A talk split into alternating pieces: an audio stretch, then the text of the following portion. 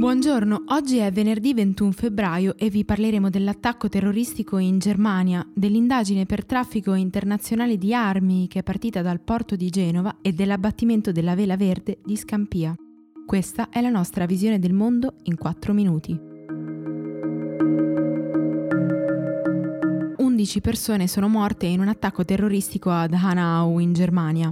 Intorno alle 10 di sera un uomo ha aperto il fuoco contro due locali molto frequentati da persone di origine turche. Le autorità hanno subito identificato l'attentatore, un 43enne tedesco con tendenze paranoiche che in passato aveva appoggiato idee razziste e complottiste. L'uomo è stato ritrovato morto insieme alla madre nella loro abitazione e l'ipotesi degli inquirenti è che si sia suicidato dopo averla uccisa. Il quotidiano Bild riporta che il terrorista ha lasciato una lettera in cui spiega la necessità di eliminare gli stranieri che non si possono espellere dalla Germania.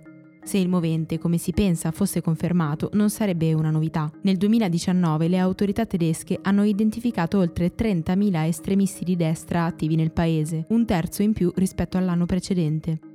Solo pochi giorni fa la polizia ha arrestato 12 persone sospettate di progettare attentati terroristici su larga scala contro diverse moschee tedesche.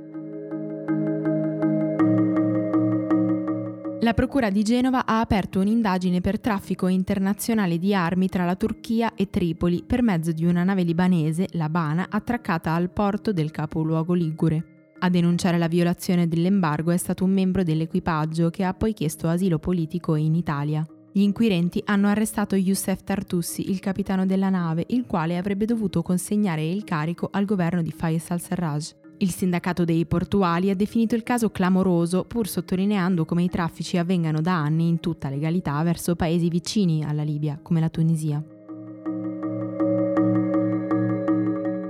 È iniziata ieri la demolizione della Vela Verde a Scampia, uno dei sette edifici identici diventati simbolo del degrado urbano.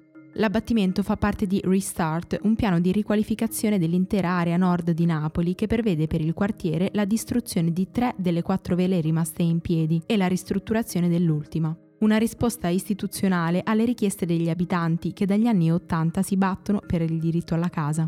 Costruite tra il 1962 e il 1975, le vele sono un progetto di edilizia popolare dell'architetto Franz Di Salvo che avrebbe dovuto riprodurre il dinamismo e il potenziale aggregativo dei vicoli napoletani. Il presentatore afroamericano Noah Trevor l'ha definita la notte peggiore per un milionario da quando Bruce Wayne si è infilato in quel vicolo buio. A pochi giorni dai caucus in Nevada, ieri si è tenuto il dibattito dei democratici e Mike Bloomberg ne è uscito effettivamente a pezzi. Da un lato ha scontato l'assenza decennale dagli scontri politici, dall'altro le reali ombre della sua candidatura. Elizabeth Warren è stata quella che lo ha attaccato più duramente sulle accuse di molestie che gli sono state mosse da diverse donne e soprattutto sugli accordi di riservatezza fatti firmare in fase di patteggiamento. Ministro israeliano Benjamin Netanyahu ha annunciato un piano per la costruzione di 3.000 nuove case nell'area di Gerusalemme Est. Il progetto era stato congelato dopo le critiche raccolte dalla comunità internazionale, ma ora il Premier lo ha rilanciato, probabilmente nel tentativo di accaparrarsi i voti degli israeliani favorevoli alla risoluzione proposta il mese scorso dal presidente degli Stati Uniti Donald Trump. Netanyahu ha affermato l'intenzione di costruire altre 2.000 unità abitative in un'area della Cisgiordania che Israele ha annesso illegalmente a Gerusalemme dopo la guerra del 1967. Per oggi è tutto, da Antonella Serrecchia da Rosa Uliassi a lunedì.